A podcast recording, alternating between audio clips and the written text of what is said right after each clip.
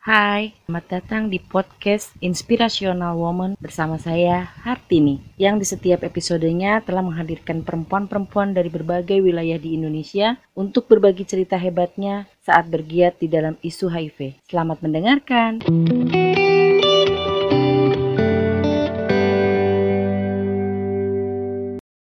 Selamat sore Kak Ina. Sore Mbak Artini. Apa kabar hari ini?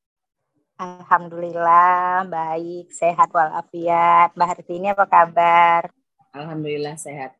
Uh, di Jambi lagi musim apa sekarang? Musim apa ya? Kayaknya duren sedikit, nggak musim-musim banget. Uh, Kak Ina kita bisa langsung ya. Kak Ina bisa silahkan memperkenalkan diri sekaligus sejak kapan sih Kak Ina terjun atau terlibat di uh, isu HIV atau mengenal HIV? Silakan Kak Ina. Oke, terima kasih Mbak Artini. Uh, perkenalkan, aku Ina. Umur udah kepala tiga, kepala empat. Uh, aku dari Jambi. Kebetulan saat ini aku koordinator Ikatan Perempuan Positif Jambi. Mempunyai tiga orang putra, dan sekarang sudah menikah lagi alhamdulillah uh, aku bergabung atau masuk ke isu ini dari 2017 aku positif du, tahun 2016 dan waktu itu yang duluan almarhum suami aku uh, tepatnya uh, Maret 2016 uh, beberapa bulan kemudian almarhum meninggal. Uh, ya waktu itu aku seperti kehilangan pegangan hidup karena aku mempunyai tiga orang putra yang harus aku besarkan, yang harus aku nafkahi. Sementara suamiku udah nggak ada saat dia difonis HIV positif. Aku pun langsung dicek dan ternyata aku juga positif. Uh, mungkin 2016 itu aku merasa seperti kehancuran lah, kehancuran aku, masa-masa sulit aku, di mana aku harus tetap bertahan untuk ketiga putra dengan aku harus berdiri di kakiku sendiri. Kalau ingat gini aku mau mewek Mbak Artini. Gak apa-apa, gak usah dilawan. Kalau memang ada sesuatu yang mau Kak Ina ini kan kita lagi melihat ke depan ke belakang tapi mohon maaf ya akhirnya jadi menggali kembali luka lama. Pastinya di saat itu adalah masa-masa yang berat buat Kak Ina. Berat banget bahkan dengan jadi orang tua tunggal dengan ketiga anaknya. Tapi uh, yang yang akan kita lihat sekarang adalah Kak Ina yang sekarang Kak Ina yang uh, ada di mana-mana gitu ya. Dan Kak Ina yang sudah berani, sudah memberanikan diri bahkan membantu menangis itu bukan suatu kesalahan. Sedih itu juga jangan dilawan. Jadi ceritakan aja yang Kak Ina mau ceritakan sampai akhirnya Kak Ina bisa uh, mengenal atau terlibat di isu HIV. Silakan Kak Ina. Oke, okay, terima kasih Mbak Artini. Hmm, tadinya aku berpikir ya udah aku cuma diem di rumah, nggak mau lagi dengan dunia luar gitu. Tetapi aku ngerasa sendiri karena waktu itu uh, stigma keluargaku tuh sangat sangat sangat stigma sama aku gitu. Sampai mereka gak mau lagi jalan sama aku gak mau lagi lihat di rumah aku gak mau lagi makan di rumah aku. Misalnya aku ke sana mereka seperti membatasi uh, makan minum sama aku gitu. Aku ngerasa aku sendiri waktu itu. Alhamdulillah awal 2017 itu aku ditelepon lah sama teman-teman pendamping pendamping. Mereka ngajak aku untuk ikutan uh, acara study club gitu. Tadinya aku nggak mau.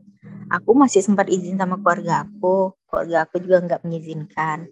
Karena kata mereka nanti banyak yang tahu dengan status kamu katanya gitu tapi lama-lama kalau aku di rumah aku ngerasa aku gila gitu.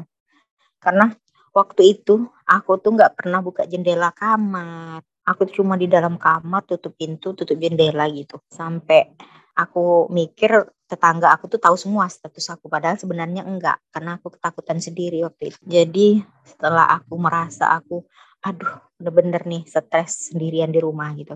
Akhirnya aku ikut di pertemuan study club yang diundang uh, oleh uh, yayasan di, uh, di di Jambi. Waktu itu aku pergilah ke waktu itu acaranya di dinas sosial provinsi.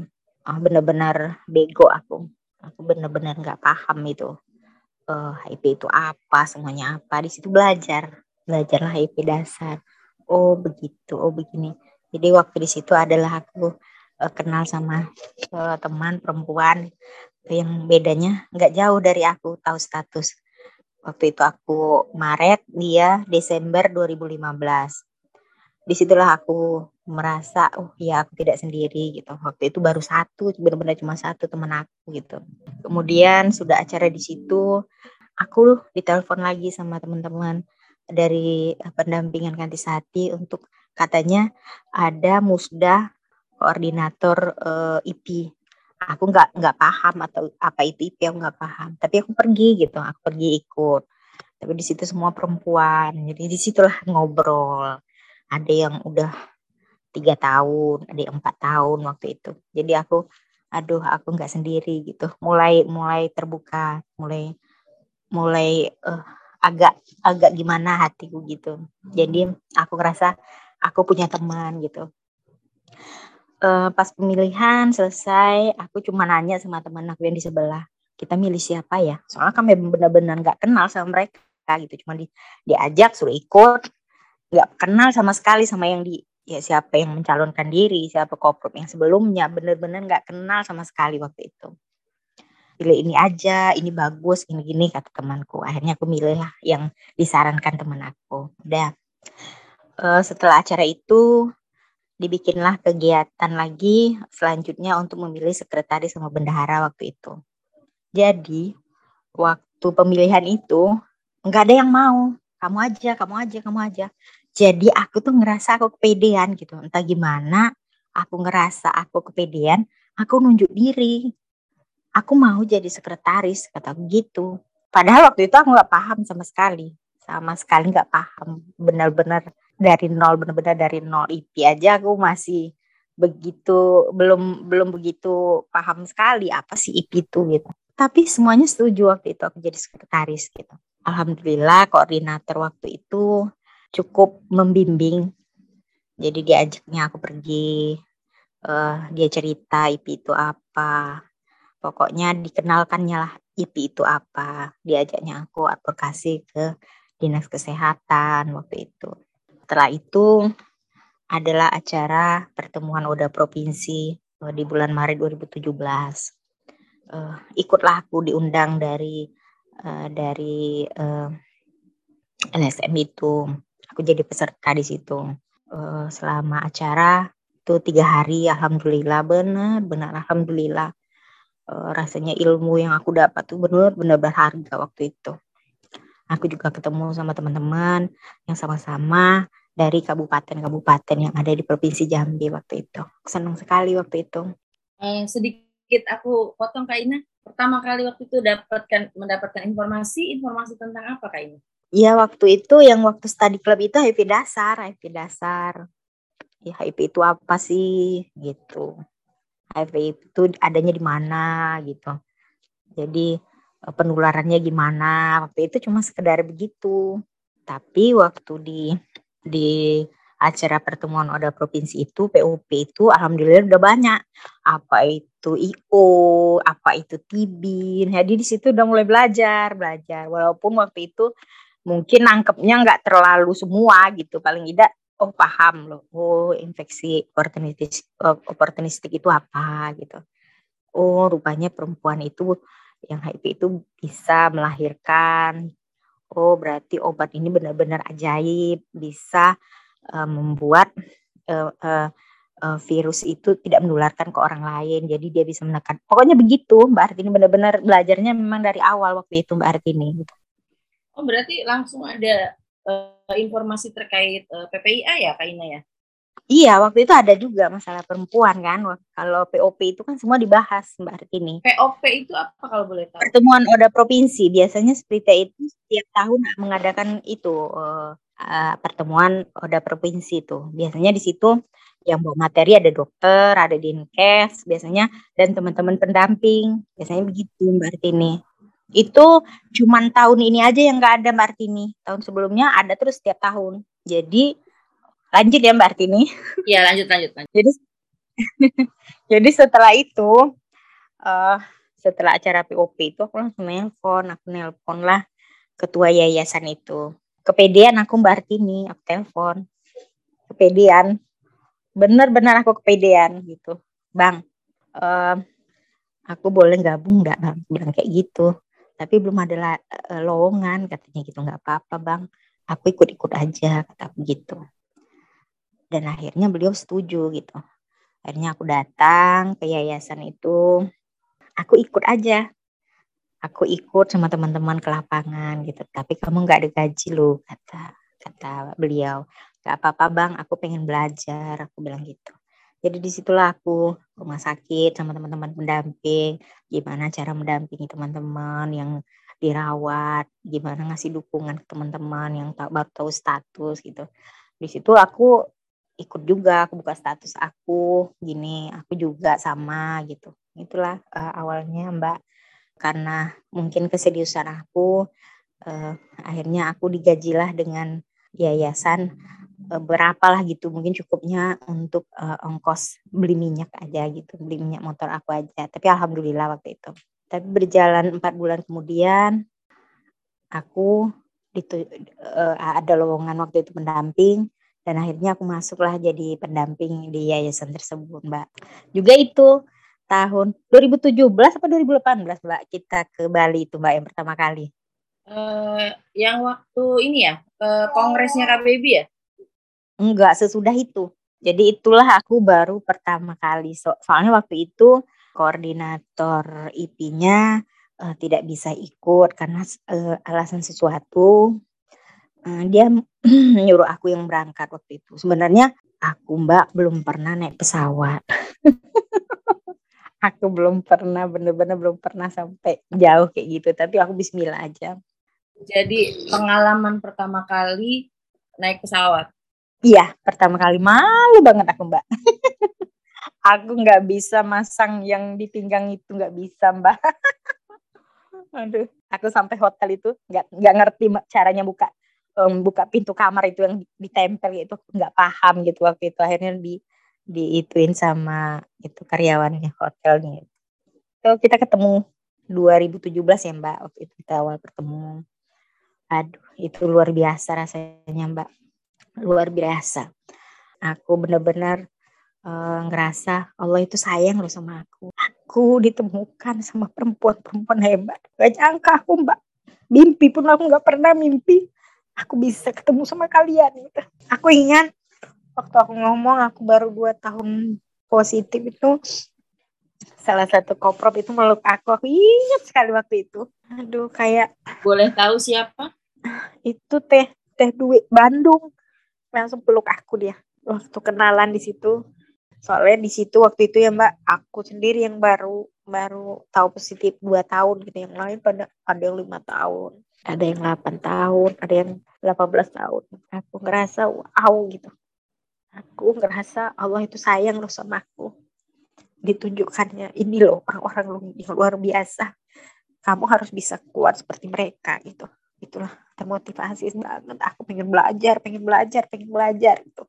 Walaupun di umur yang sudah mungkin udah kalau dibilang udah apa tapi aku tetap belajar aku belajar. Aku nggak bosan-bosan belajar gitu. Aku juga pengen kayak teman-teman perempuan hebat yang ada di nasional pengen bisa bantu teman-teman di daerah gitu.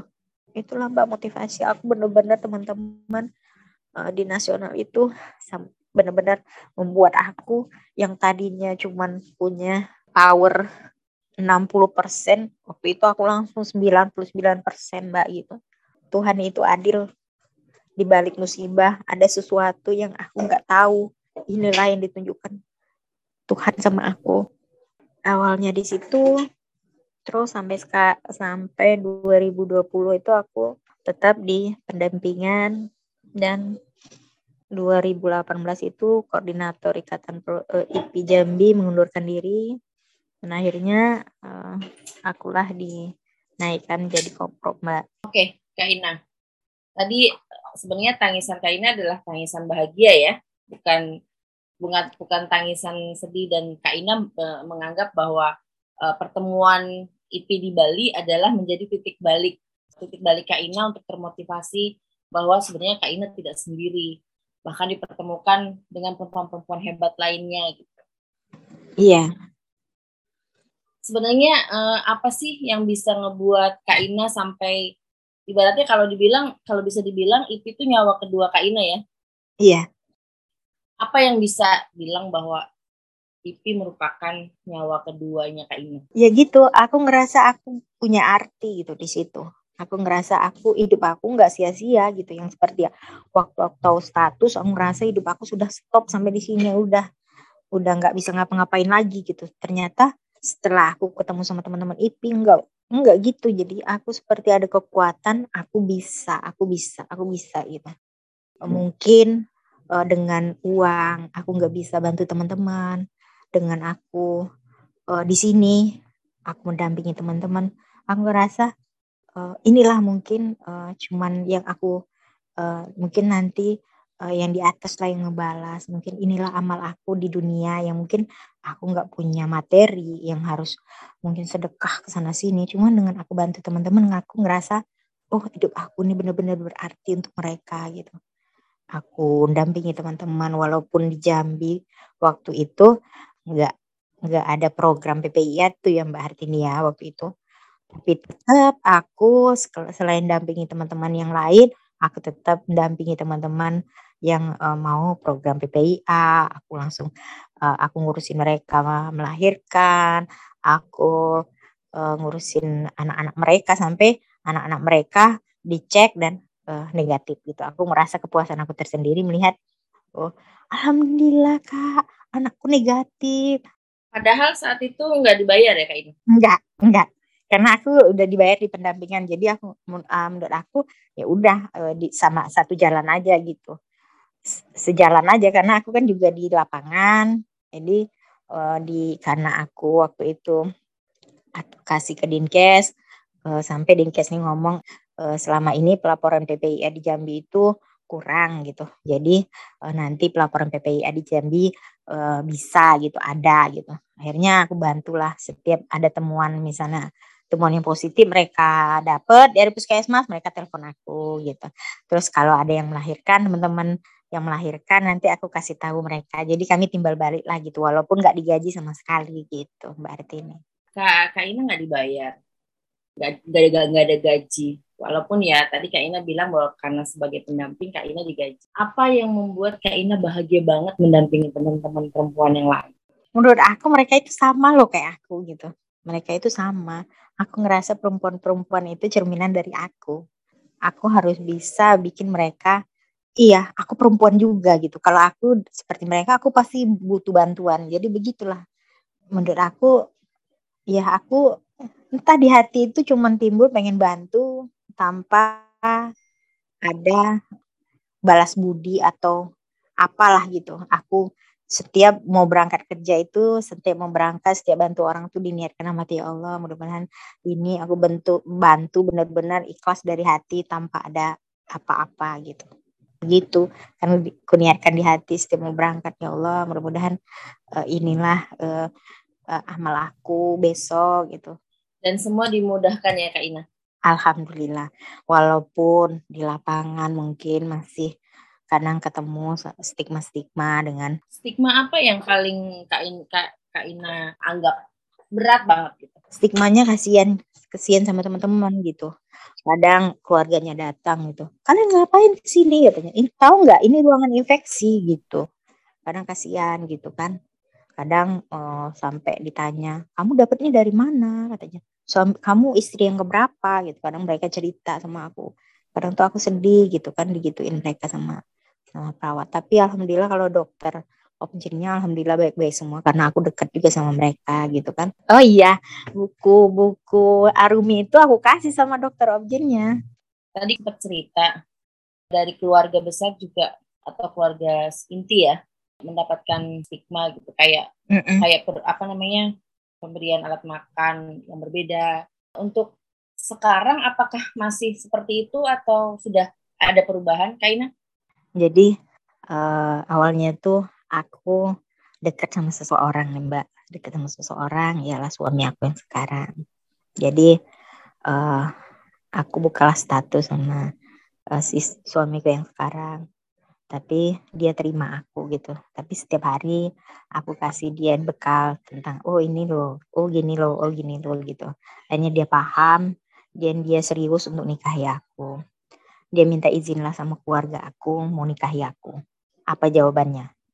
Berarti nih kamu itu udah mau meninggal. Paling kata kata orang paling cuma lima tahun kamu itu bertahan katanya. Nanti kamu tuh bakalan mati ngapain mau nikah? Sadis kan mbak? Oh, tapi suamiku itu karena dia udah paham dan dia mungkin serius sama aku, oh, akhirnya diajaknya aku nikah di keluarga dia gitu. Akhirnya aku nikah di keluarga dia. Itulah mulainya awal-awal mulai uh, mungkin keluarga aku agak membaik itu. Jadi enam bulan setelah menikah, suamiku kucek mbak, kucek hasilnya negatif. Di situlah mereka baru baru mulai uh, mungkin terbuka matanya gitu Katanya waktu waktu almarhum suamiku yang pertama itu meninggal, waktu sakit dirawat di rumah sakit itu, ada salah satu dokter yang ngomong, "Kamu itu sekeluarga harus cek semua, satu keluarga itu harus cek semua," gitu. Jadi ada ketakutan begitu di keluarga aku gitu nah. Jadi setelah uh, suamiku yang sekarang ini dicek hasilnya negatif, baru adikku tuh ngomong, "Ngapain kita harus takut? Suaminya aja yang terlalu yang deket sangat deket sama dia nggak nggak nggak nular ke dia ngapain kita harus takut? Nggak nggak hanya deket satu ranjang pula ya. Dan udah berapa tahun kak Ina? 2019 uh, waktu saya ke Jambi belum ya? Belum waktu ke Jambi belum ya? Belum nikah ya? Uh, jadi uh, perubahan dari keluarga justru setelah pernikahan karena dilihatnya suaminya yang setiap hari makan minum uh, mandi bareng mungkin ya tidur bareng itu juga nggak apa-apa tetap negatif jadi mereka baru mereka baru sadar bahwa sebenarnya Kak Ina baik-baik saja. Sekarang Kak Ina kegiatannya selain tadi menjadi kan Kak Ina tahu kalau sebagai koordinator provinsi uh, eh, IP itu nggak ada gaji ya karena kita secara sukarela. Sekarang alhamdulillah aku masih di Yayasan Kantisati. Kebetulan sekarang aku koordinator lapangan pendukung sebaya. Wow. Iya, jadi yang tadinya bukan apa-apa kata Kak Ina tadi ya nggak tahu apa-apa dan sekarang jadi, jadi koordinator uh, lapangan. Aku ke dinas dinkes kota. Jadi Kak Yani itu uh, beliau itu emang orang yang pertama kali waktu aku yang baru tahu status yang diajak sama kopropku yang lama itu uh, dia tuh lihat aku tuh dia paham waktu itu sampai dia bilang gini ya ampun aku nggak nyangka katanya gitu kamu yang dulu nggak tahu apa-apa katanya gitu wis aku jempol jempol jempol katanya gitu. Kamu hebat katanya gitu sampai baru kemarin aku aku ke sana lagi kan aku selalu ke sana lah gitu. Sudah kayak kakak sendiri kalau di uh, kota itu. Uh, kadang sampai cerita urusan pribadi semua. Jadi dia tuh sampai kamu hebat kamu hebat nggak nyangka sampai sebisa kayak gini sekarang katanya. Bersyukur katanya gitu Oke Kak Ina, uh, sekarang situasi di lapangan uh, di wilayah Jambi sendiri itu gimana sih Kak Ina? Kalau sekarang sih udah mulai membaik ya. Kalau uh, kemarin sempat karena COVID kan, jadi agak susah. Tapi sekarang alhamdulillah udah baik-baik saja sih Mbak Artini seperti biasa mendampingi teman-teman. Cuman sekarangnya susahnya kalau kita pendampingan itu teman-teman kalau yang drop itu untuk dirawat itu agak susah karena kalau nggak parah-parah banget gitu rumah sakit nggak mau nerima gitu berarti nih karena alasan mereka covid gitu. Itu aja sih mbak. Kalau stigma tuh masih lah mbak. Di mana-mana tuh tetap lah kadang teman-teman buka status di rumah sakit swasta langsung diopor gitu kan. Kalau nggak buka status sebenarnya kan mereka seharusnya mereka bersyukur teman-teman mau buka status gitu. Tapi tidak kejadiannya di sini teman-teman buka status malah mereka kayak menolak gitu gitu. Mbak Artini masih sih Mbak Artini tapi nggak semua gitu.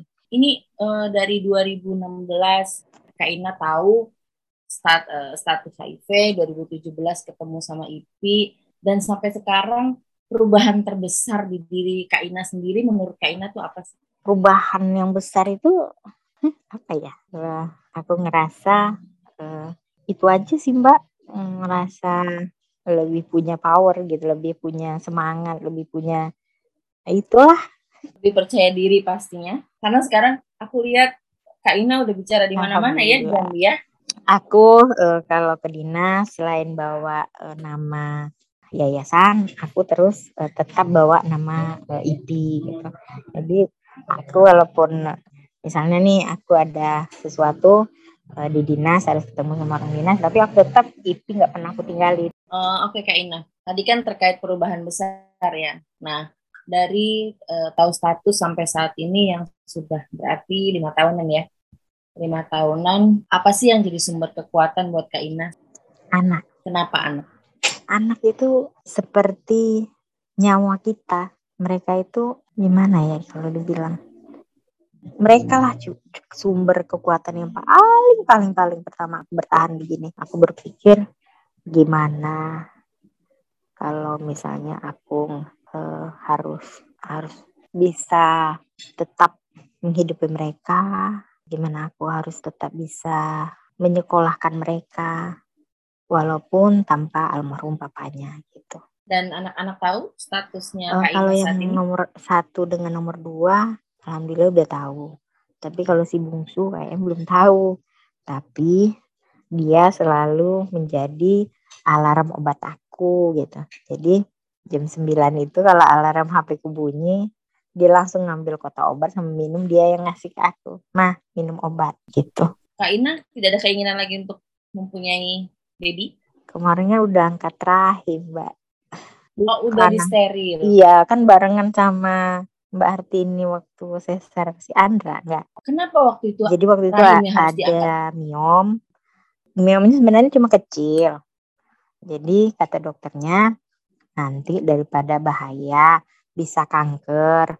Kalau anaknya udah besar memang nggak pengen lagi punya anak kita angkat aja rahimnya katanya biar selesai nggak ada lagi itu katanya gitu. Uh, aku diskusi sama suamiku suamiku setuju. Katanya ya udah katanya. Itu udah tua juga nggak usah punya anak lagi katanya. Uh, anak udah banyak kan dari dia kan dua perempuan Jadi tapi lima. mereka sekolahnya di Solo gitu. Udah banyak katanya anak kita katanya. Kita besarin aja yang ada katanya gitu.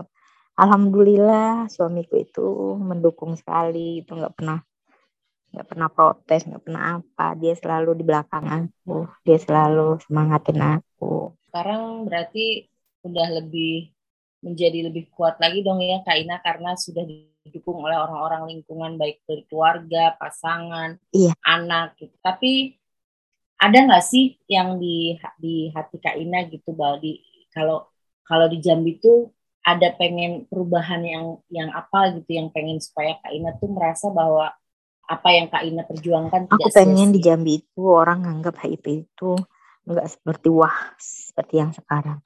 Karena masyarakat di Jambi itu masih berpikir HIV itu penyakit yang benar-benar apa ya bagi mereka stigmanya itu terlalu masih terlalu gitu aku pengen uh, ada mas uh, di uh, pemerintahan berikan uh, edukasi ke itu ke masyarakat gitu mereka biar mereka tuh paham benar-benar paham apa itu HIV jadi nggak ada oh HIV ya? Hmm. mungkin mungkin harapannya HIV itu seperti penyakit yang lain ya.